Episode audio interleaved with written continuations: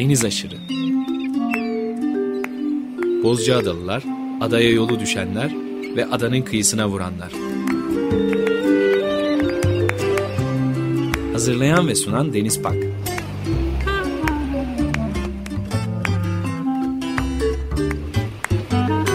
Türkiye için rüzgar enerjisi üreten Demirer Enerji'ye katkılarından dolayı teşekkür ederiz.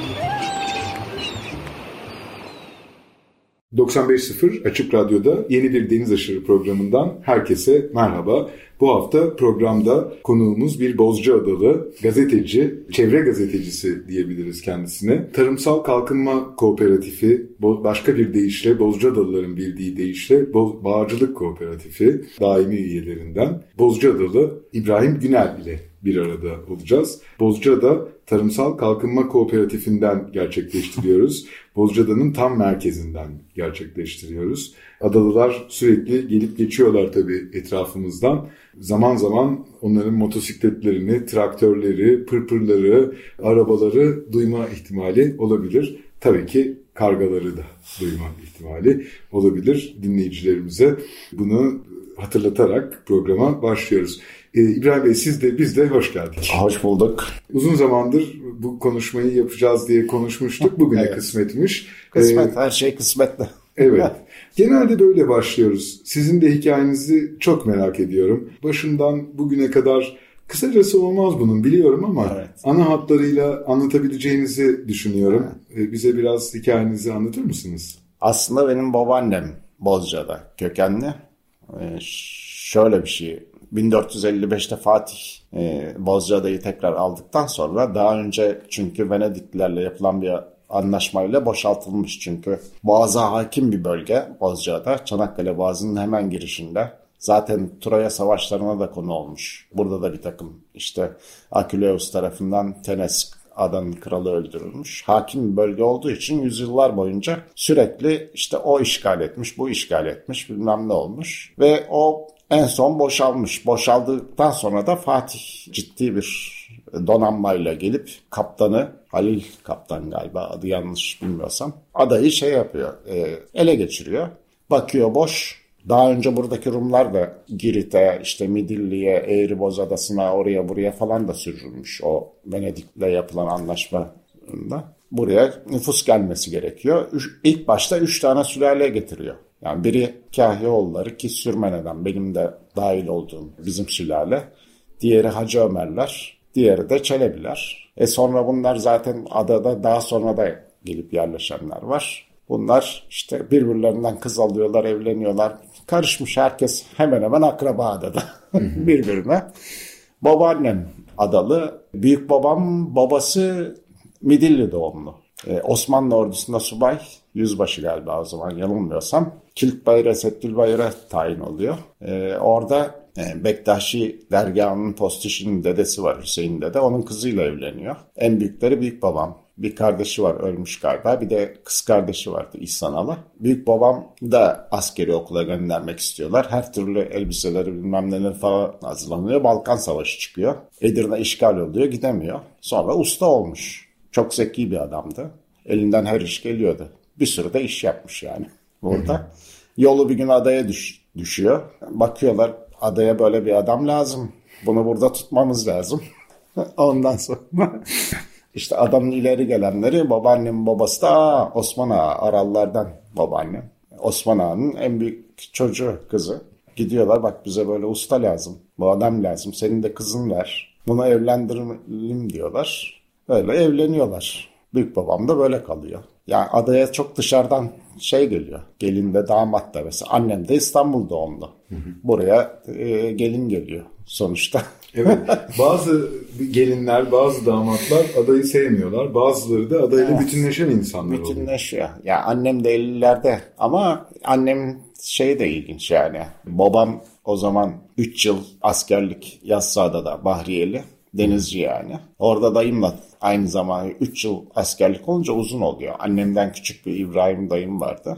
Ondan arkadaş oluyorlar. İşte ablamı sana vereceğim bilmem ne olacak falan derken e, bizimkiler gidip istiyorlar. Fakat anneannem de şey eski bir Osmanlı döneminde e, öğretmen Anneannemin hikayesi de çok ilginç aslında. Yani şöyle anneannem benim Arap kökenli Şam doğumlu. Ama Beyrut'un banliyosunda öğretmen. İlk önce dedemin amcasıyla evleniyor. O da şöyle bir şey. Dedemin amcası da subay. Bu Birinci Dünya Savaşı'nda kanal seferine katılıyor. Bu bilinen iki tane e, Cemal Paşa'nın iki tane başarısız kanal seferi var. Yani Mısır'a İngilizler hakim bütün dominyonlarından askerlerini Mısır'a getirip orada şey yapıyorlar. Ondan sonra mesela Çanakkale'ye işte diğer cephelere oradan sevk ediliyor. Eğer Mısır'ı ele geçirirsek fakat ellerinde öyle büyük imkanlar falan yok. Osmanlı'nın Geçen, son dönemi kaç?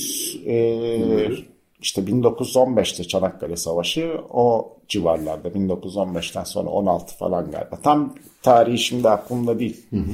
Yani iki kere sefer düzenliyor. Çoğu da esir düşüyor. Hı hı kanalı geçemiyorlar. Süveyş kanalını. Sonradan işte dedemin amcası e, yolu Beyrut'a düşüyor savaştan sonra falan. Aralarında da çok yaş farkı var. İşte Beyrut'un banliyosunda de ortaokul öğretmeni galiba anneannem. O dedemin amcası da daha önce evlenmiş, ölmüş karısı savaşa gitmeden önce. Kızını da Tunus'a gelin vermiş Osmanlı toprağı. Evleniyorlar. Hatta annesi geliyor, babası gelmiyor. Üç tane çocuğu oluyor. Ölüyor. Çok yaş farkı var aralarında. İşte anneannem 25 yaşında, adam 50 küsur yaşında. Dedemin amcası. Üç çocuğu oluyor, ortada kalıyor. Dedem de daha önce iki defa evlenmiş, annemin babası. O da iki karısı da ölmüş. Babası da diyor ki bak yengen genç, üç tane çocukla kaldı, kimsesi yok. Sen evlilikten nasibini de aldın, bununla evleneceksin diyor. Evlendiriyorlar. Üç çocuk da dedemden yapmış, altı kardeşler yani. Şimdi öğretmen olduğu için işte bizimkiler istiyorlar nişanlanmış annem bilmem ne olmuş falan evlenecek. Anneannem tabii şey ben diyor 1950'lerde adaya diyor kızımın gitmesini istemem diyor. Olmaz diyor. Yani ne yapacaklar ya artık nikah şey olacak yanılmıyorsam öyle. Tamam diyorlar babama iş kuruyorlar Çanakkale'de. Biz iki kardeş Çanakkale merkez doğumluyuz. Sonradan işte babamın işi bozuluyor geri dönüyorlar ama artık biz olduğumuz için anneannem kızını geri alamaz yani. ben iki yaşında adaya gelmişim. Sonra ilkokulu burada okuduk. İşte babalarımız falan burada imkansız çünkü ilkokuldan sonra okuyamamışlar. Okumak trend. okuyacaksın, okuyacaksın. 11 yaşındaydım ben ilkokulu bitirdim. Birinci bitirdim hatta buradaki ilkokulu. Annem götürdü beni Haydarpaşa Lisesi'ne daimi yatılı bıraktı. Ondan sonra işte e, şeylerde, sömestrlerde, yaz tatillerinde hep buradaydık. Geldiğimiz zaman da hep işte bağlarla, bağlarımız var. Bağlarda çalışıyorduk. Üzüm kesiyorduk. İşte filiz kırıyorsun, dip filizi yapıyorsun. Bunları gençlikten beri yaptık. Sonra da bağ bozumu oluyordu. Bağ bozumunu da yapıp tekrar okula dönüyorduk. Böyle, böyle bir durum. Yani adalılığımız aşağı yukarı 17 göbeğe falan dayanıyor. Ben 7 göbek demiyorum artık. 1455'lere dayanıyor babaannem yüzünden. Müthi, müthiş bir hikaye. Genelde Bozcaadalı çocukların yani 20. yüzyılda doğan Bozcaadalı çocukların kaderi biraz da sizin kaderiniz gibi. Ha. Haydarpaşa Lisesi'ne yazdırmışlar. Kabataş Lisesi'ne evet. yazdırırlar. Galatasaray Lisesi'ne evet. yazdırırlar. Bazı İstanbul'da evet. önemli okullara tamam. e, yazdırırlar. Çam, Çamlıca Kız Lisesi'ne gitti işte. Mesela o da yatılı olarak gitti. Bizim zamanımızda şey kız erkek karışık değildi o tür yatılı okullarda falan da erkeklerin ayrı. Mesela Haydarpaşa erkek lisesiydi. Kabataş da erkek lisesiydi. Galatasaray'ı tam hatırlamıyorum. Onlar karış, e, karışık ola mıydı değil mi tam bilmiyorum yani. Hı. Şimdi ne söylesem yanlış olur. Evet. Ve e, Haydarpaşa Lisesi'nden sonra da orada kaldınız. Üniversiteye gittiniz. Üniversiteye şey yaptık. Ya şöyle bir şey oldu. Lise sondayken vefa, babam erken yaşta vefat etti. Ee, ben bir yıl üniversiteye giremedim. Bir yılda lisede kaybetmiştim. Lise 2'de. Ee, kalmıştım. Tekrar okudum. Sonra o zamanki İstanbul Devlet Güzel Sanatlar Akademisi'ne girdim. Fotoğraf bölümüne. Yıl 78. Hı hı. Bir yıl ara verdikten sonra e, fotoğraf bölümüne girdim. İşte 4 yıl okuduk. Biz okurken zaten 12 Eylül darbesi oldu. 78 kuşağıyız yani. Darbe hepimizin üstüne geldi. Okulun adı değişti. Mimar Sinan üniversite. Şimdi Mimar Sinan Güzel Sanatlar mı ne adını da bilmiyoruz yani. Evet. Artık takip edemiyorum. Hatta diploma bile o karışıklıkta vermediler. Çünkü 81'de yok kanunu çıktı. Onun üzerine akademi kaldırıldı. işte üniversite oldu. Ee, bazı bölümler açıldı. 1402'lik hocalarımız bir kısmı ayrılmak zorunda kaldı falan. Böyle garip şeyler var. İşte sakalı uzatamazsın, yok bilmem ne olamazsın. Odur budur. Bir sanat okulunda olması gereken her şey oldu diyorsunuz. Yani her şey oldu. Neyse bitirdik. Hatta ben yani 4 yıl kaybetmeden okudum. Ama bitirme projesi vardı bizim. Haziran'da veremedim, Eylül'de verdim. Eylül'de verdiğim için ben Mimar Sinan mezunu gözüküyorum. Eylül'de mezun olan arkadaşlarımız Güzel Sanatlar Akademisi. Şey, 82'de bitirdim. Hemen şey aldım zaten. Askere gideyim bu gitsin dedik. Karar aldırdım. Yani aradan çıksın diye. 83'te askere gittim. E, uzun dönem tabii bizim zamanımızda yoktu. Ben gittim benden sonraki döneme 8 ay çıktı. 16 ay işte 4 ayı 3,5-4 ayı Tuzla Piyade Okulu'nda. Sonra bir kura çektik Hatay Serin Yol 121. Jandarmaya eğitim alayı. Alay komutanı çok berbat manyak bir herifti. Çektirdi bize yani baya.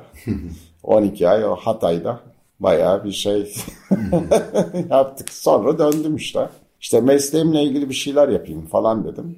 Ama yani fotoğraf falan para kazanamıyorsun, edemiyorsun. Şey yok, ne olacak durum birkaç şeye varsın. En son yapı kredinin şeyindeydim. Halkla ilişkiler bölümünde fotoğraf direktörü olmuştum. O arada yani orada çalışırken şey geldi. Teklif geldi Kıbrıs'tan. Asil Nadir'in Kıbrıs gazetesi. Yıl 89'du yanılmıyorsam. Karım da benim şeydir Marmara Grafik Sanat yani Güzel Sanatlar Grafik Eski Tatbiki bölümünden mezun reklam ajanslarında çalışıyordu. Ama Kıbrıs'ta öyle reklam ajansı falan yok. Bütün gazetelerin ilanları, gazetelerin bir grafik bölümü var. Onun başında da Hikmet diye bir arkadaşımız vardı. O da bizim okuldan mezun. Yani eski mezunlarından güzel sanatların. Hem karıma hem bana iş verdiler. Yani yapı krediden aldığım maaşın üç katını veriyor. E, iki katını da karıma veriyor. Ev kiralıyor sana. İşte oğlumuz 87'de daha küçüktü. Onu kreşe mreşe falan şey yaptık. 87 doğumlu oğlumuz. Orada güzel bir 9 ay geçirdik. Asil Nadir iflas etti. bir başka adaya gitmiştiniz oysa ki. Evet, yani bir evet. başka ada macerası. Ya bir de tabii İstanbul falan şeydi artık. Yani orada bir şeyler yapamayacaksın. Yani gazeteciliğe ilk orada başladım. Hı hı. Sonra döndük. Döner dönmez ne yapacağız, ne edeceğiz? Her şey muamma. Mesela e, araba almıştık orada krediyle. E, onu ödeyemedik, bir şeye bıraktık. Zararına öde, bankaya ödediğim şeyleri falan da. Yani bir yıllık krediyle alıyorsun. E, ikinci el bir araba almıştık ki ya Kıbrıs'ta şey yok. İşte belediyelerin falan araçlar oluyor. Ulaşım, toplu ulaşım olayı yok. Herkesin arabası var. Bir de trafikte şeyden, soldan, sağdan direksiyonlu bir araba almıştım o zaman. Austin Metro. Böyle şey hatchback. Her yere gidiyorduk. Biz tatil günümüzde Kıbrısların bir adeti var. Onlar şey Karpa, Lefkoşa çıkışında Karpas dağlarına gelmeden ormanlık alanına herkes orada piknik yapar. Etmet falan. Biz denize gidiyorduk. Ailece. Ee, şeye kadar en uca dip Karpaz'a kadar falan gittik. Bir sürü yere gittik ondan gezdik yani. Fakat işte yani araba arabayı aldığımız fiyata ver yani bir miktar peşin ödemiştik. O parayı verdik. Bankaya verdiğimiz şey, krediler falan havaya gitti ama olsun. Yani evet. Kıbrıs'ta yaşadık sonuçta. Evet. Öyle bir durum Asil var. Nadir de hızlı batmış. Evet orada. tam o zaman battı yani. evet, evet. E döndük ne yapacağız İstanbul'da? Allah'tan şey yani İstanbul'da oturduğumuz evin kirasını ödüyordum gönderiyordum sürekli. Boşaltmamıştık da. Tekrar evimize döndük. O arada Cumhuriyet Gazetesi eleman, yani bir, orada çalışan bir arkadaşım vardı. Gelsene dedi eleman meleman var diye. İyi dedik Cumhuriyet'te 90 yılında şeye başladım. Gazeteciliğe başladım. 91 yılında Cumhuriyet'te çalkantı oldu. Yani bu herkes biliyor. Zaten Hasan Cemal kitabında da yazdı. Hasan Cemal genel yayın yönetmeniydi. Nadir Bey ölmüştü gazetenin işte en büyük ortaklarından biri Yunus Tadi'nin en büyük oğlu. Öldükten sonra tam o arada seçimler oldu. Şimdi bir gazetenin bütün yazarları işte biz demokratikleşme olsun, bilmem ne olsun. Demirel işte en fazla şeyi aldı. İkinci olarak da Sosyal Demokrat Halkçı Parti, SHP, Erdal İnanır başta. DYP, SHP koalisyonu olsun diye bastırıyor. her gün köşe yazılarında bütün tek ses çıkıyor. Cumhuriyet'teki bizim gazeteden bahsediyorum. Diğer şeylerden şimdi hatırlamıyorum. Osman Ulagay diye yani Cumhuriyet'in e, ekonomi servisini kurmuş ekonomi yazarı vardı. O da şöyle bir yazı yazdı. Kardeşim bakın DYP, ANAP Demokrat Parti kökeninden geliyor. Bunlar merkez sağ partidir. Bu iki partinin de şeyine bakarsan e, programı noktası virgülüne kadar aynıdır. E, batı'da da böyle koalisyonlar bilmem neler var ama mantıklısı bence DYP ANAP koalisyonu olsun dedi. Cumhuriyet'in yayın kurulu vardı. Başında da İlhan Selçuk işte bir takım um, yazarları falan şey kararı çıkarttılar. Osman Olagay bir daha yazmayacak. Gazetede tek ses çıkacak. Hasan Cemal de yönetim kurulunu topladı. Ya biz demokratik bir gazeteyiz. Yani Le Monde mesela Fransa'da e, solcu bir gazetedir. Ama Jacques Chirac belediye başkanlığı zamanında haftada bir orada yazı yazar. Bu adam da sağcıdır. Cumhurbaşkanı olmuş. E, bu bizim demokratik şeyimize uymuyor. Yönetim kurulu da ona hak verdi. İşte İlhan Selçuk 89 kişi gazeteden ayrıldılar. Yazarlar, muhabirler onun peşinden. Şey başlattılar. İşte gazeteyi okumayın, etmeyin, yazarlar ayrıldı diye. O arada da gazete böyle dandik bir bilgisayar sistemine kavuşmuştu. Çünkü daha önceden biz daktilo saman kağıda yazıyorduk, diziliyordu. Onlar işte pikaj montaj yapılıyordu. Ama Cumhuriyet'te çok iyi bir şey düzeltme servisi vardı. Yani eskilerin dediği gibi musahih. Onlar yazdıklarımızda bir işte Türkçe hatası bilmem ne falan varsa diye bakıyorlar, düzeltiyorlar. Hatta gelip sana soruyorlar burayı böyle mi, böyle yapsam doğru mu olur, anlam kaçar mı falan fişmeken diye. Neyse Emine Uşaklıgil işte yani Yunus Nadi'nin kızının kızı oluyor, torunu. O da gazetenin şeyi, teknik şey müdürü. Gazetenin de ortaklarından kredi almış. O da şeyden almış o zaman. Bu uzanların bankası vardı. Hiçbir banka vermiyor çünkü kredi. Fakat ağır şartlarda almış krediyi. Hasan Cemal'a sorduk yani kredi aldınız. Bu sistemi de aldınız. Gerçekten çok dandik bir şeydi. Bilgisayar sistemiydi. Ve öğrenmiştik ama biz oradayken. Ya dedi 60 binde dedi tutarsak tirajı dedi borcumuzu da öderiz gazetede de biz hesabını yaptık. Fakat o işte giden arkadaşların şeyleri kampanyaları çok şey oldu. 30 bin lira falan düştü gazete. Hasan Cemal ayrıldı. Ardından İlhan Selçuklar tekrar geldi. 92 yılı 8 ay falan sürdü zaten o olay. O arada işte bizim istihbarat dediğimiz İstanbul Haber Servisi var. Genelde gazetelerin istihbarat servisi vardır. Bu bütün bu servisler şeye bakar işte e, adli vakalardan tut da sağlık, çevre ne ararsan bütün her şeye bakar. Ben orada çalışıyorum. Bunlar geldikten sonra bizim çevre muhabirimiz vardı Hürriyet Uymaz. Onlar gelince ayrıldı. Ayrılınca o zamanki şefimiz Yalçın Çakır dedi ki abi sen bu konulara aşinasın. Sen dedi çevreye bakacaksın artık dedi. 92'de işte çevreye baka bak başladık çevreye. Çevrenin içinden çıkamadık. Sonra işte 96'da yönetimle şeye düştük. Ters düştük. Bütün istihbarat servisini dağıttılar. Bütün deneyimli muhabirler hepimizi. ilk beni attılar. Sonra işte böyle ikişer, üç arayla ne kadar deneyimli adam varsa attılar bizi işten. Eyvallah dedik. Şöyle birkaç ay şey kaldım. O arada radikal kuruluyor. İsmini daha bilmiyoruz. Çağırdılar gelir misin? İhtiyaç var. İşte senin gibi adama. Eyvallah dedik yani. Bizden giden arkadaşlar vardı yani orada. Hı hı. İşte radikali kurduk hep beraber. İlk radikale giren iki kişiden biriyim yani ilk eleman olarak. Kurduk sonra radikali. Başladık çalışmaya. O arada bir arada işte 98-2000 yıllar arasında gene istihbarat şefliği yaptım üstüme kaldı. Sonra serbest muhabir oldum. Yani istihbarat olayı çok ağır şartlarda çalışıyorsun. Yani günde 13-14 saat çalışman gerekiyor. Ben sabah 7'de falan çıkıyordum evden. 60 kilometre gidiyorum. Kadıköy'de oturuyorum. Bağcılar'da gazete. Şimdiki Hürriyet'in olduğu binada. Doğan Medya Center'da orası. İşte Milliyet var bizde. iki kat Milliyet'ti. Onun üstünde üçüncü katta biz Radikal ve Posta vardı yan yana. En üstte de Fanatik vardı. Erken çıkıyorsun ve gece de iki tane çünkü eleman 30 kişiyle şeysin ama Hürriyet'in istihbarat servisi 90 kişi, 100 kişi.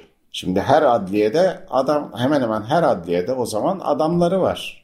Bazı büyük hastanelerde adamları falan var. E, mesela poliste birkaç tane şey var. Ve benim bir tane polis muhabirim var. E, polisin de şeyi var. E, kaçakçılığı ayrı, işte bir organizesi ayrı, bilmem nesi, ayrı. terörü ayrı, bir sürü. bir sürü bölümü var. E, çocuk ne yapsın? Şey yapamıyor. Yetişemiyor. yerleri de farklı. Yerlerde farklı. Bir yerde olay olduğu zaman öbürküne şey yapamıyor. Ama hürriyetin hemen hemen her birimde şeyi var. Mesela kaçakçılık organize yeni açılmıştı. Şubenin şeyini şey karşıladı. Yani bilgisayar donanımını mesela hürriyet karşıladı. Tefrişatını da sabah karşıladı. Şimdi oradaki adamlar onlara bilgi veriyor. O zaman öyleydi yani. Ee, biz de bir şey kaçırmamak için uğraşıyoruz. E ne yapacağız? İki tane ben haber, iki tane televizyon vardı karşımda. İki tane akşam haberini izliyoruz. Bir şeyi kaçırdık mesela. Arıyorum ben oradaki. Ya şu haberi geçsene diyorum. Geçiyor. Haber müdürümüz var Sedat Şahmay. O da o da başka bir şey. O zaman daha yeniydi. Böyle işte özel televizyonlar. O da birini izliyor. Birbirimize şu var diyoruz, bu var diyoruz. Hadi onu, o haberi toparlıyoruz. Öyle çıkıyorsun. Gece ben 10'da 11'de eve geliyorum. Sabah tekrar kalkıyorum. Yani belli bir şeyden sonra artık sağlık el vermemeye başladı. Bir de tuvalete gidemiyorsun. Çıktım ben 90 kilo, böyle 100 kilolara doğru gidiyorum. Olacak gibi değil. Öyle bir gün gittim iş yerine şey böyle eline koluna şeyine şey yapamıyorsun. Tamam yaşıyorsun ama bir sağlık muhabirimiz vardı. Beni Cerrahpaşa'da bir kardiyolog hocaya götürdü. Benim her şey tersmiş. Adam kilo vereceksin dedi. İyi huylu kolesterol dedi düşmüş aşağıya. Kötü huylu almış başını gidiyor dedi. Bilmem ne gidiyor dedi. E ne yapacağız? İşte şunu yemeyeceğim, bunu etmeyeceğim bilmem ne. Neyse verdik ama yürümüyor. En sonunda ben gittim. Ki, Ya ben yeter artık. Mümkün değil. Yani çünkü şöyle bir olay var. Sen yöneticisin. Muhabiri gönderiyorsun. Muhabir geliyor. Onun yazdığı haberi düzeltiyorsun. Eksik var mesela. Eksik var. Kızı veya oğlum şurası şöyle miydi? Bu yok muydu diyorsun. Bak şunu da sormamışsın diyorsun. Hadi o soruyor. Bilmem neyi. O arada televizyonda şeyin. Böyle diken üstünde ve sağlıksız bir yaşam sürüyorsun yani. Ondan sonra bıraktım. Serbest muhabir oldum. İstiyorsanız gideyim ben yürütemeyeceğim. Yok yok senin gibi adama ihtiyaç var kal burada dediler. Özel çevre haberleri yapmaya devam ettim. 2006 yılına kadar. O zaman da işte şey bu Mehmet Yılmaz kurmuştu. Yakup Yılmaz kurmuştu gazeteyi. İyi bir ekip toplamıştı. On milliyete aldılar 2000'li yılların başında. Öbürküne şey İsmet Berkan geldi onun yerine. O zaten Ankara temsilcisiydi ama Ankara'da hiç durmuyordu. Sürekli İstanbul'daydı. Lakabı biliyorsunuz. Söyleyeyim mi onu? Lütfen. Kab- Kabataş yalancısı olarak çıktı. O gelince gazetenin tirajı düşmeye başladı. Çok bilen bir arkadaşımız olduğu için e, o kadarını söyleyeyim artık. Ekonomik şeye girdi. Eleman çıkartmaya başladılar. Bir de 2000'lerin başında kriz oldu. Ekonomik kriz oldu. O zaman da görece Doğan grubundan hep e, deneyimli muhabirler atıldı. Hatta gazetelerin durumunu toparlamak için Aydın her gazeteyle yemek yedi. Bizde de yedi. Ben kendisine de söyledim. Bakın dedim burada yanlış yaptınız. Atıyorsunuz. Deneyimli muhabirin al, e, alacağı maaşa 3 kişi alıyorsun. Daha mesleğe yeni başlar. Bana göre bir muhabirin yetişmesi 5 yıldır. Neden 5 yıldır? Yazı yazmayı öğrenecek, çevre edinecek, kanun bilecek, yasa bilecek, bilmem ne bilecek, araştıracak, nereden neyi araştırmalar bulacak. Bir, şimdi dedim siz 10 yıllık bir muhabirle yeni giren bir muhabirin yaptığı haberi aynı tutabilir misiniz dedim. Böyle baktı suratıma sonuçta. Yani ben yüzüne de söyledim bunu. E, gazete aşağı gitmeye başlayınca işte biz de şey yaptılar. Çıkarttılar. Davalık falan oldu. Davalarımız falan sürdü zaten. Hepsini teker teker kazandım ama. Oradan ayrıldık işte. Bir yıl falan işsiz kaldım. Bu sefer şey taraf kuruluyordu. Eski Cumhuriyet'ten Alever abimiz var. Ahmet Altan'la ikisi genel yayın yönetmeniydi ortak. Ama Ahmet Altan gazetelerin çok mutfağını bilmediği için Alev abi de bu konuda uzman olduğu için tarafı kurduk. Hatta şeyini bile Alev abiyle şey yaptık. Oturduk işte yazı dilini. O Alev abi şeydir yani şöyle bir şey var. Yani ben bunu her genç muhabire de söylüyorum. Yani bir gazetecinin en, en önemli enstrümanı nedir? Kendi diline hakim olmasıdır. Kendi dilini iyi bileceksin. Çünkü bize büyüklerimiz şöyle bir şey anlattı. Dünyanın en süper haberini yakalayabilirsin. Ama kapıcı Mehmet Efendi'yi okutamıyorsan o çöberi, haberi çöpe at derlerdi. Bunu biliyor bilmen için, yani bunun için de şey bilmen lazım. Mesela iletişimden stajyerler geliyordu. Kimisi muhabirdi. Kızım oğlum siz Türkçe var Türkçe dersimiz ama bilmiyorlar. Yani şimdi hala televizyonlarda falan duyuyorum ben. Çok kötü. Türkçe konusunda çok kötü şeyler. Bir de biz e, yazarken şey yaptığımız için, bildiğimiz için, ona hakim olduğumuz için anlıyoruz. Çünkü bir 20 küsur yılım benim onunla geçti. Anlıyorsun. Biliyorsun yani. Hemen kulağın tırmalıyor zaten senin. Normal insanlar Normal. 200-300 kelimeyle konuşmaya Evet. başlamışlar. Ortalama Doğru. 400-500 olması En fazla gerekirken. 500'dür. Evet, ortalamanın öyle olması gerektiği konuşuluyor. Evet. Yani e, kültürel işler yapanlar, akademisyenler onlar e, 1000-1500'e maksimum çıkabiliyor Evet. gibi e, söylüyorlar. Ama e, diller tabii yaşayan, değişen, dönüşen e, şeyler. Evet. E, ama kötüye evrildiğini görüyoruz galiba. Kötüye evriliyor. Bir de yani bu milliyetçilik değil. Evet sen Türkçe şey yapıyorsan kendi dilini iyi bileceksin. Mesela Almanca çok zor bir dil. En ufak bir hata yapamazsın yani. Yani Türkçe de böyle zor bir dil. Gerçekten çok zor bir dil. Yani mesela Türkçenin çok önemli şeyleri var. Herkes bunları hep kulak ardı eder. Mesela Türkçenin en zorlu e, yanlarından biri e, bir sözcük cümle içerisinde bir kere geçmesi gerekiyor. E, bu yabancı dillerden tercü- tercümede, çeviride büyük zorluk yaratır. Örneğin Türkçe'de biz V'yi en sonda bir kere kullanmak zorundasın. Ama İngilizce'de böyle değildir. Mesela İngilizce'de işte and, and ama virgül and yaparlar. Türkçe'de virgül koyamazsın. Hep virgül virgül en sonunda V koyman gerekiyor. E şimdi bakıyorum virgül V koyuyor. Ya kardeşim olmaz. E mesela dahi anlamında D daha kullandığın zaman virgül olmaz. Ki almaz. Zaten ayraçtır bu. Böyle incelikleri var yani. Bunu tabii 20 küsur yıl yazdığın zaman şey yapıyorsun. Yani yapılan hata çok şeyler var.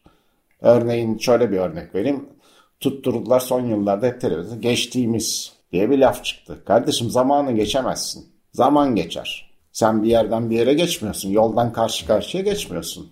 E zaman geçtiği için işte geçen yaz, geçen hafta, geçen gün böyle demen gerekiyor. Yap geçtiğimiz. Örneğin şey var işte İstanbul Eski Emniyet Genel Müdürü. Bu da yanlış. Eski İstanbul Emniyet Müdürü. E İstanbul eski. Ya İstanbul değil adamın titri bu. Eski bir sıfattır yani. Salak da bir sıfattır. Sen diyebilir misin İstanbul Salak Emniyet Müdürü? Affedersin yani ben sözüm meclisten de dışarı hiçbir emniyet müdürü veya valiye bilmem neye bir şeyim yok yani. Salak İstanbul Emniyet Müdürü dersin. Yani doğrusu budur. Ama inadına öbür türlü yapıyorlar. Yani televizyonda da duyuyorum. yani bu şimdi yani dil gerçekten hakikaten önemli.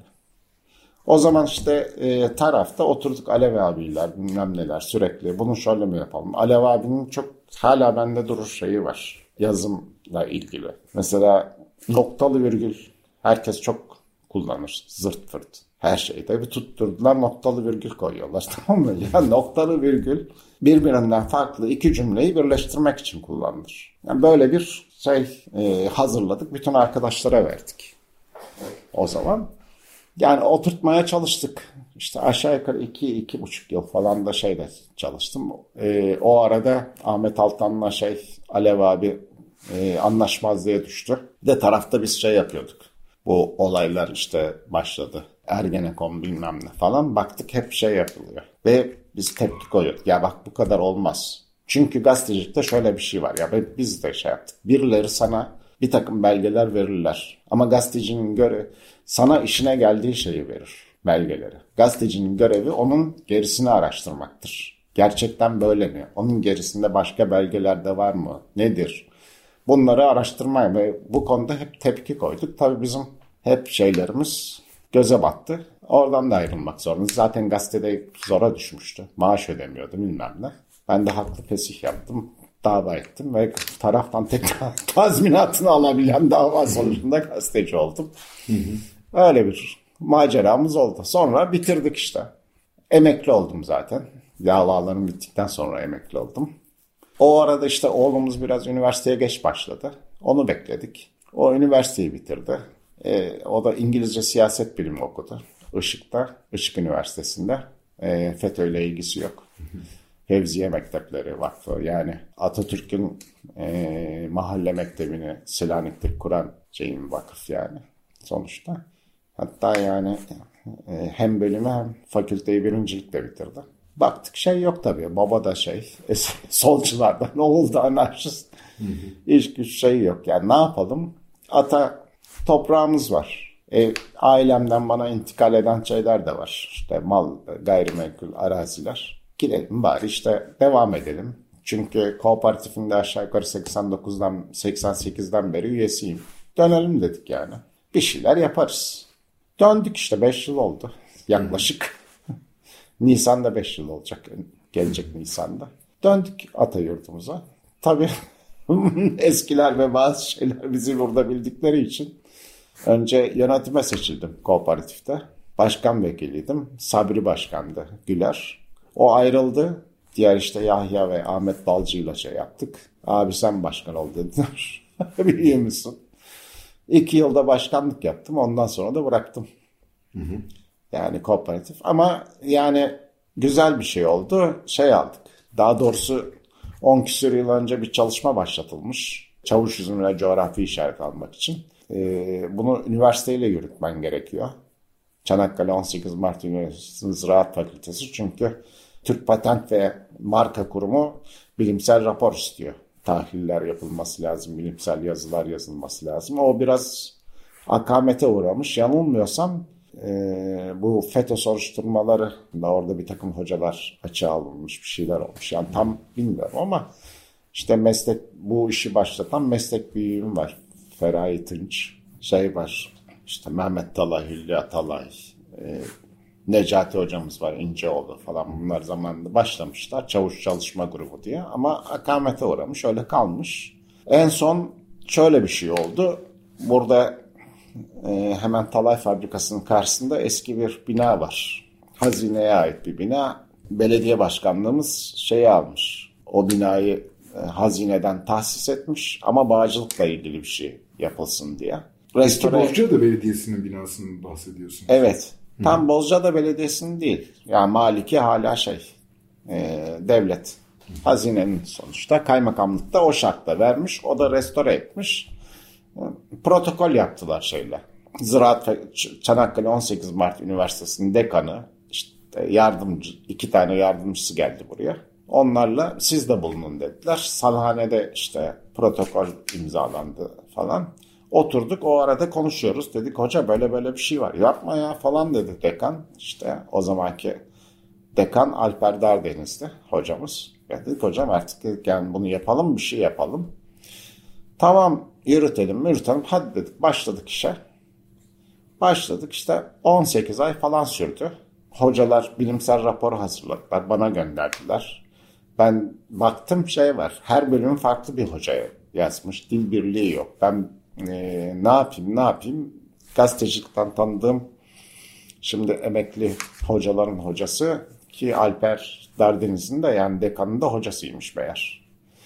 E, Uygun Aksoy hocamız var Ege Üniversitesi'nden ki Türkiye'de ilk organik tarımın olsu bilinmezken başlatan kadın e, bu işleri yürüten e, bilimine falan çok güvendiğim bir hoca. Aa ne demek dedi. Bana 24 saat içinde raporu toparladı gönderdi. Ben de Türkçelerimi düzelttim. Sorunsuz raporumuz şeyden geçti. Patent ve marka kurumundan. Çünkü başka raporlar öğrendik. Hep geri dönüyormuş. Şurasını düzeltin, burayı yapın, şunu edin, bunu yapın falan diye. Hatta dekana da söyledim. Ne demek İbrahim Bey o benim hocam zaten iyi yapmışsınız dedi. Size sormadan yaptım hocam kusura bakmayın dedim böyle böyle. Ya ne demek o benim hocam dedi. O yetiştirdi bizi. Gayet iyi yapmışsınız doğru yapmışsınız dedi. Bozcaada Çavuşu'nun markalaşması evet, süreci. Coğrafi işaret. Hı-hı. Aldık sonunda Hı-hı. şeyden işte. Yani tescillenmiş oldu çavuşumuz ve Bozcaada'ya ait bir şey oldu sonuçta. E bundan sonraki arkadaşlarımız işte bir marka değeri bilmem ne falan yaratmaları gerekiyor. Onlar da uğraşıyorlar. Herhalde yapacaklar. Evet, e, bağcılık çok büyük baskı altında. Evet, evet. Turizm nedeniyle de büyük bir baskı altında. Çünkü doks, yani daha önce de ufak tefek şeyler vardı adada da 90'ların başından itibaren işte turizm yani öne geçti. Çünkü bağcılık şöyle bir şey. Bakarsan bağ, bakmazsan dağ olur. Çocukluktan öğrenmen gerekiyor. 12 ay işi var ve insan emeğine dayalı. E artık şey yok. Bağlarda çalıştıracak işçi bulunamıyor.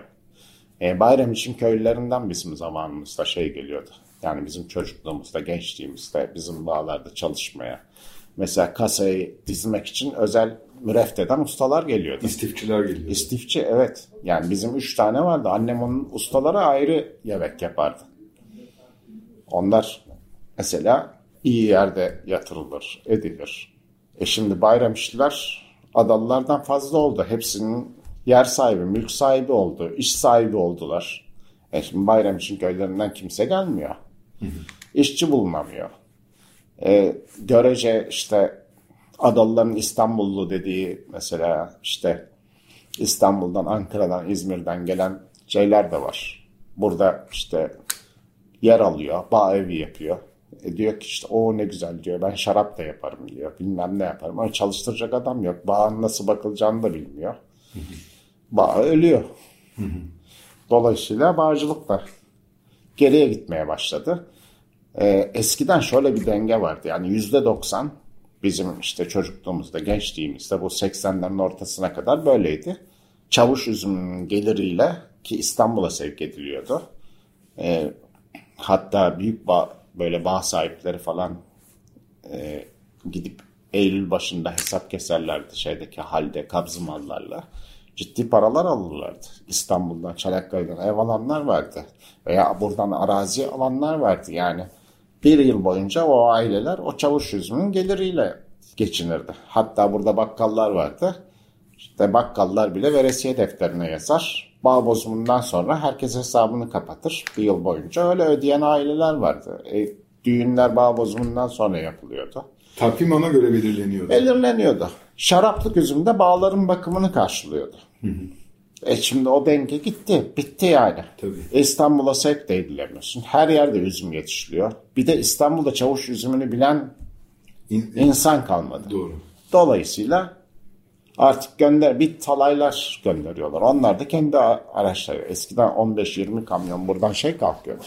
Her üreticinin kendi nakliye araçları Tabii, varmış. herkesin de Gemileri kendi- varmış, tekneleri Yok varmış. tekneleri falan yok. Büyük üreticilerin var. Tabii. Hatta bir ara e, şey falan olmadığı zaman bu Evren Paşa sayesinde şey başladı. Çıkarma gemileri. Çıkarma gemiyle sonra feribotlar. Feribot meribot yok. Buradan teknelere yükleniyor. Eceabat'a götürülüyor. Eceabat'tan kamyonlara biner. Oradan hemen gece İstanbul'a gider diyorsun. e sonra o şeyler çıkartma gemileri, feribotlar geldiği zaman burada meydandan 15-20 kamyon yüklenir. Günde bu. Öyle üzüm gidiyordu yani. E şimdi artık şey kalmadı. 20 yıldır çavuş diken yok. Bir de çavuş üzümü e, şimdi yeni bağcılık sistemiyle telli sisteme uymuyor. Goble Çünkü- olması lazım. Goble olması lazım. Neden? Çünkü çavuş dişi bir üzüm. Kendi kendini dölleyemiyor. Onun için mesela babalarımız, dedelerimiz 4 sıra çavuş, 2 sıra kontra diker veya vasilaki işte dölleyen dölleyicisi olması lazım. Rüzgarla dölleniyor. Evet, ben görüyorum bazı mesela gelmiş dışarıdan işte İstanbul dediğimiz kesi işte bağ evi yapıyor. Bağın önüne şey çekmiş.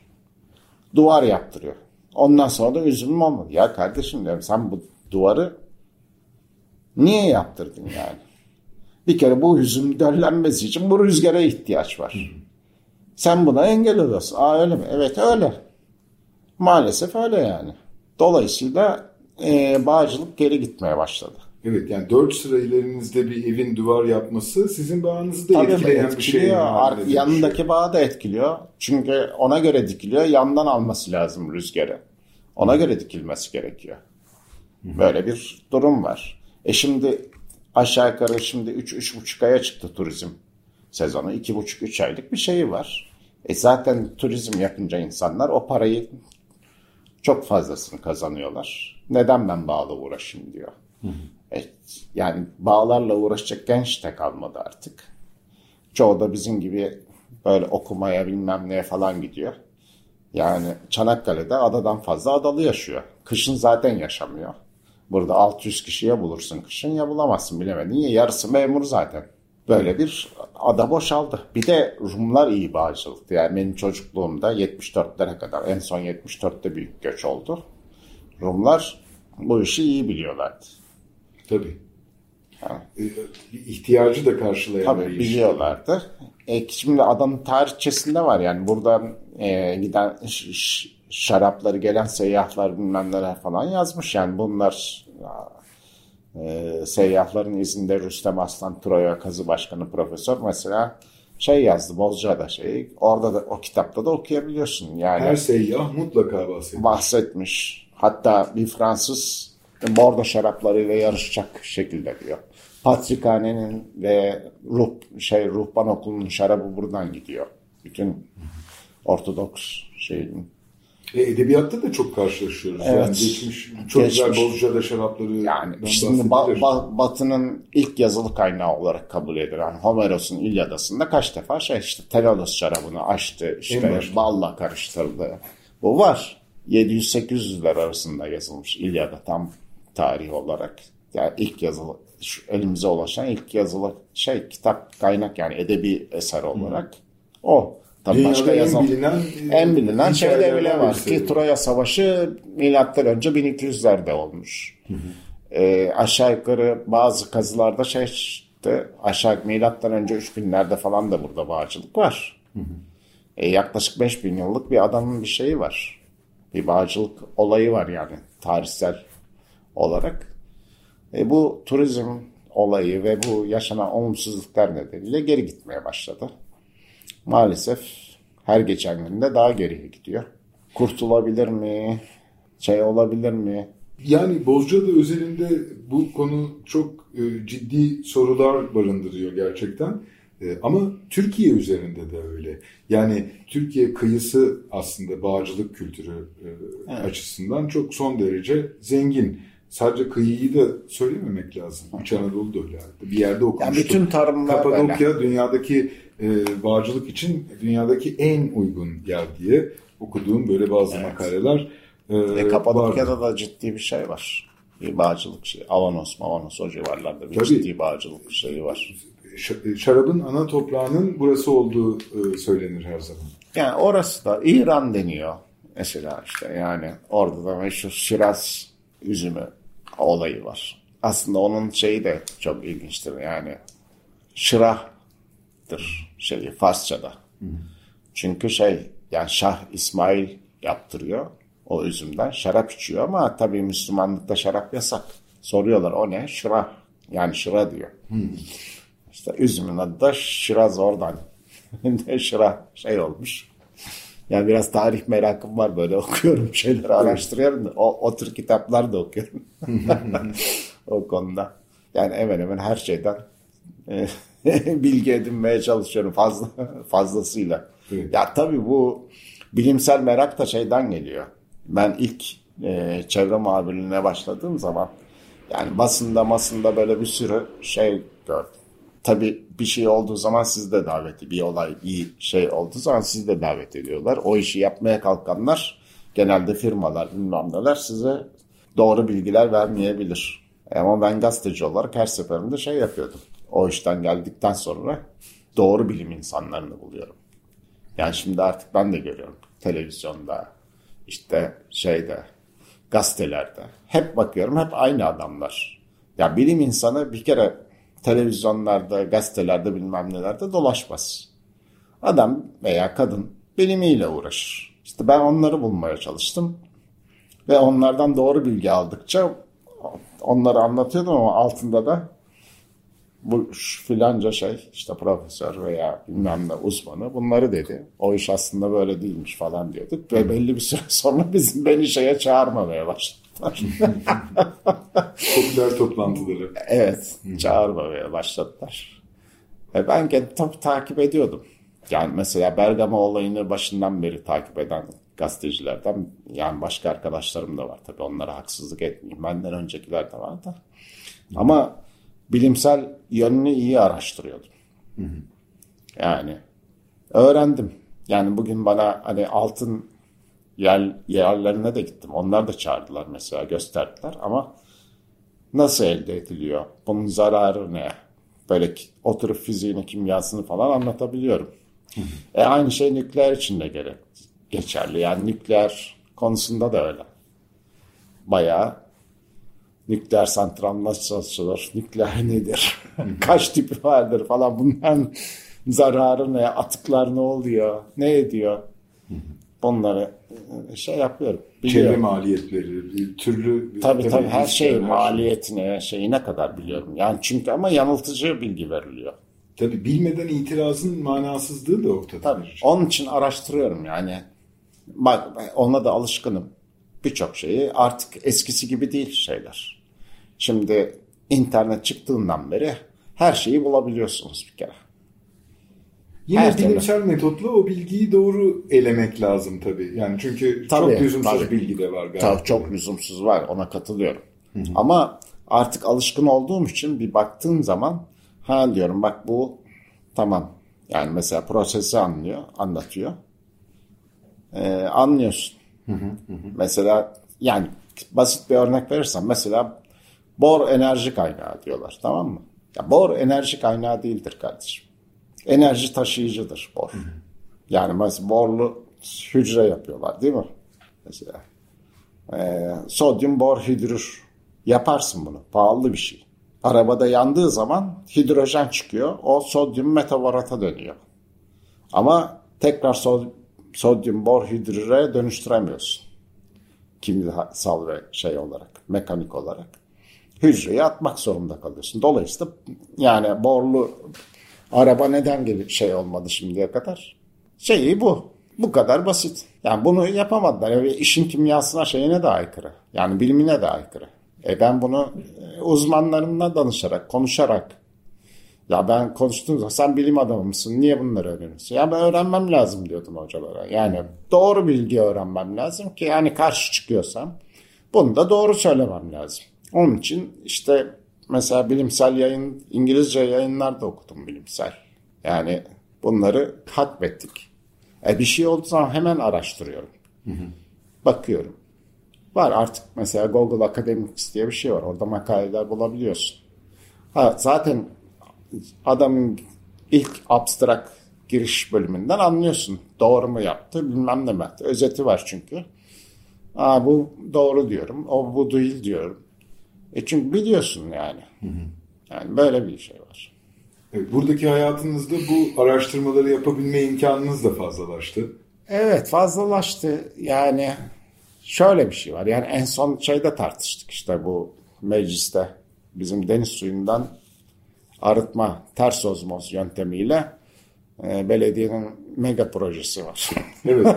mega projesi. Ama şey yaptı. Mesela belediyemizin çevre mühendisi hiç olumsuz yönü yok. Ben bir hiç bilimsel araştırma falan orada dedim ki yani bak Levent'ciğim sen bunu iyi araştır. Ben kaç tane buldum. Hı hı. E, bilen arkadaşlarım da bak duydular bunlar var dediler. Yani çevremden benim eski meslek yaşantımdan beni bilenler de gönderiyor. Hı hı. E buluyorsun. Yani bulunmayacak bir şey değil dinleyicilerimiz kaçırmış olabilirler. Bozcaada Belediyesi meclis üyesi aynı zamanda İbrahim Bey ve Bozcaada Belediyesi'nin e, mega projesi dediğimiz projede deniz suyundan e, tatlı su, içme suyu e, arıtma projesinden bahsediyoruz. Bu projenin çevre maliyetinin e, çok yüksek olduğu, yatırım maliyetinin çok yüksek olduğu ve bakım birbirine, maliyetleri de yüksek. Evet, işletme maliyeti de çok yüksek ve dolayısıyla aslında çok da feasible bir yatırım olmadığı ortaya çıkıyor bir evet, anlamda. Evet, yani incelediğin zaman şeyler, ya şöyle bir şey, ben 2005 yılında gazetecilik yaparken Birleşmiş Milletler'in çevre programı var, UNEP, yani United Nations Environment Program. Ee, Akdeniz bölgesi gazetecilerini topladılar. Bütün Akdeniz bölgesindeki işte İspanya'dan tut da İtalya, Yunanistan ben vardım. Ee, Nevin Sungur vardı mesela o zaman NTV'de çalışıyordu biz ikimiz gittik. Suriye'den şeyden bütün gazetecileri topla İsrail işte Mısır, Tunus, Fas, Cezayir bilmem ne falan topladılar. Bizim Malta'da topladılar. Konuda şeydi Akdeniz'i başlığı da yani workshop yaptılar. E, Çalıştay Türkçesi. E, üç gün falan Malta'daydık biz. Üç gün mü dört gün mü öyle bir şeydi. Orada işte çeşitli uzmanlar gelip Akdeniz neler kirletiyor, ne ediyor. Bütün hukuki şeylerine göre ülkelerin yani e, kıyı kaynaklı kirlenmeler nedir, denizden şeyler falan diye bizi bir otele kapattılar. Orada sabahtan akşama kadar akşamları serbesttik zaten. Anlattılar. Bir günde bir teknik gezi vardı. Malta'da şeye götürdüler bizi. Desenilasyon yani ters ozmoz yöntemiyle İngilizcesi reverse osmos sistemiyle su arıtma şeyi var. Şimdi Malta bunu yapıyor. Nedeni var. Çünkü kilometre kare başına düşen insan sayısı en yüksek yerlerden birinci dünyada veya ikinci bir yer. Ve bir tane kuyuları varmış. Onlar da yüzde birini bile karşılamıyormuş Malta'nın. İhtiyaçları çok büyük. Yok su kaynağı yok. Yapıyor. Ve teknik müdürü bize anlattı orada bilgi nasıl yapıldı. Ben o sistemi gördüm orada. Kocaman bir sistem ve çevreye zarar ne diye sorduk. Adam anlatmaya başladı. Yani bir kere çok yüksekte çekiyorsun. Çektiğim borda şey var. Filtre var ucunda. Çünkü bazı şeylerin girmiyor. E, bütün alpler, şeyler, e, larvalar bilmem neler falan dedi. Plankton. Zaman zaman dedi biz durduruyoruz. Filtreyi temizliyoruz. Tekrar. Teknelerde vardır kullanılır. Evet. Teknelerde... Genelde denizaltılarda çok kullanılıyor. Evet.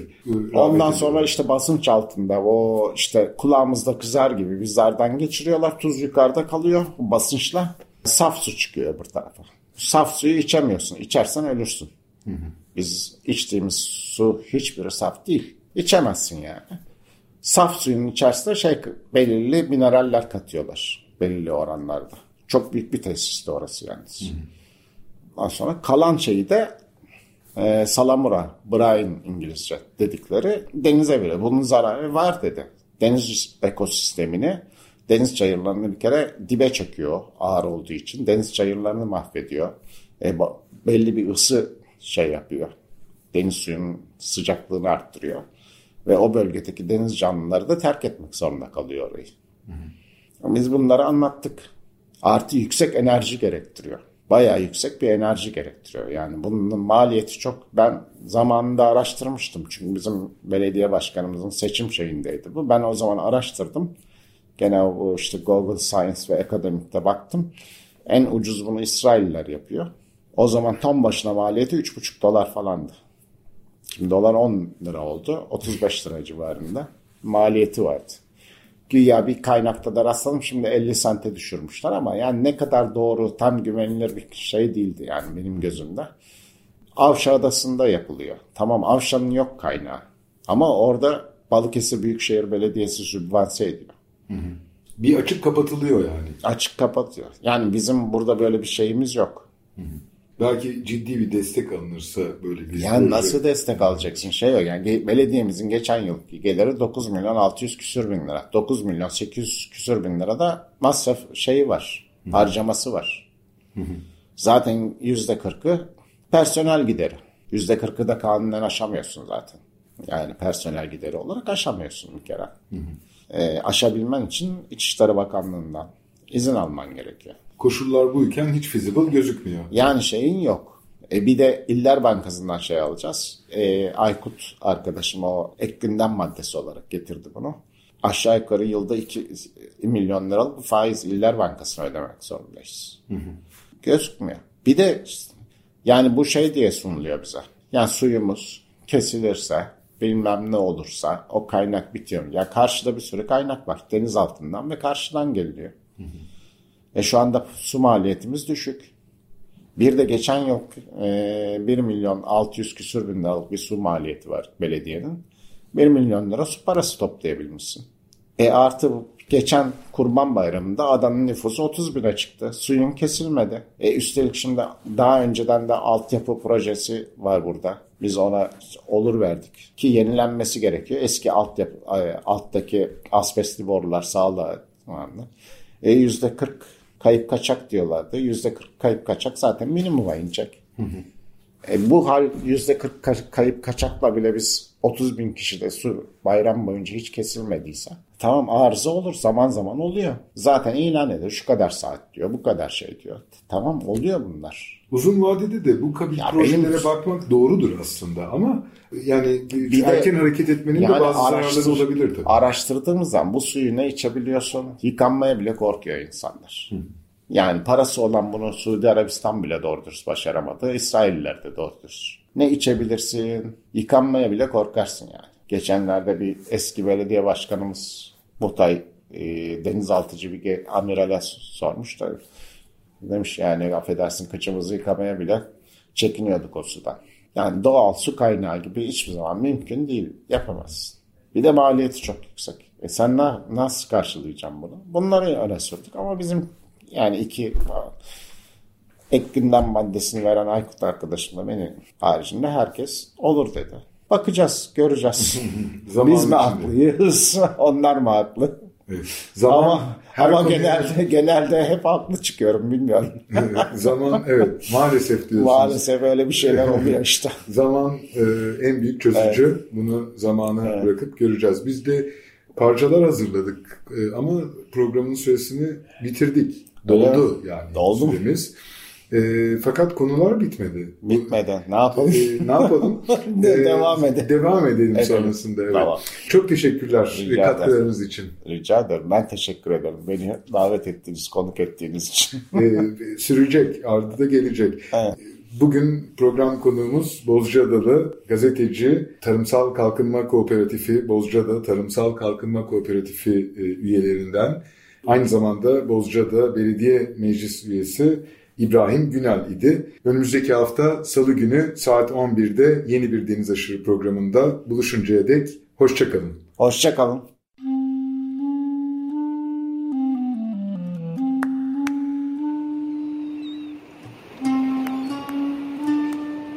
Deniz aşırı.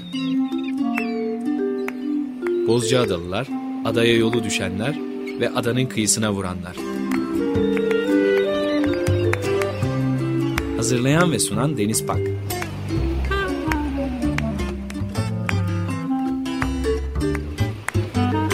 Türkiye için rüzgar enerjisi üreten Demirer Enerji'ye katkılarından dolayı teşekkür ederiz.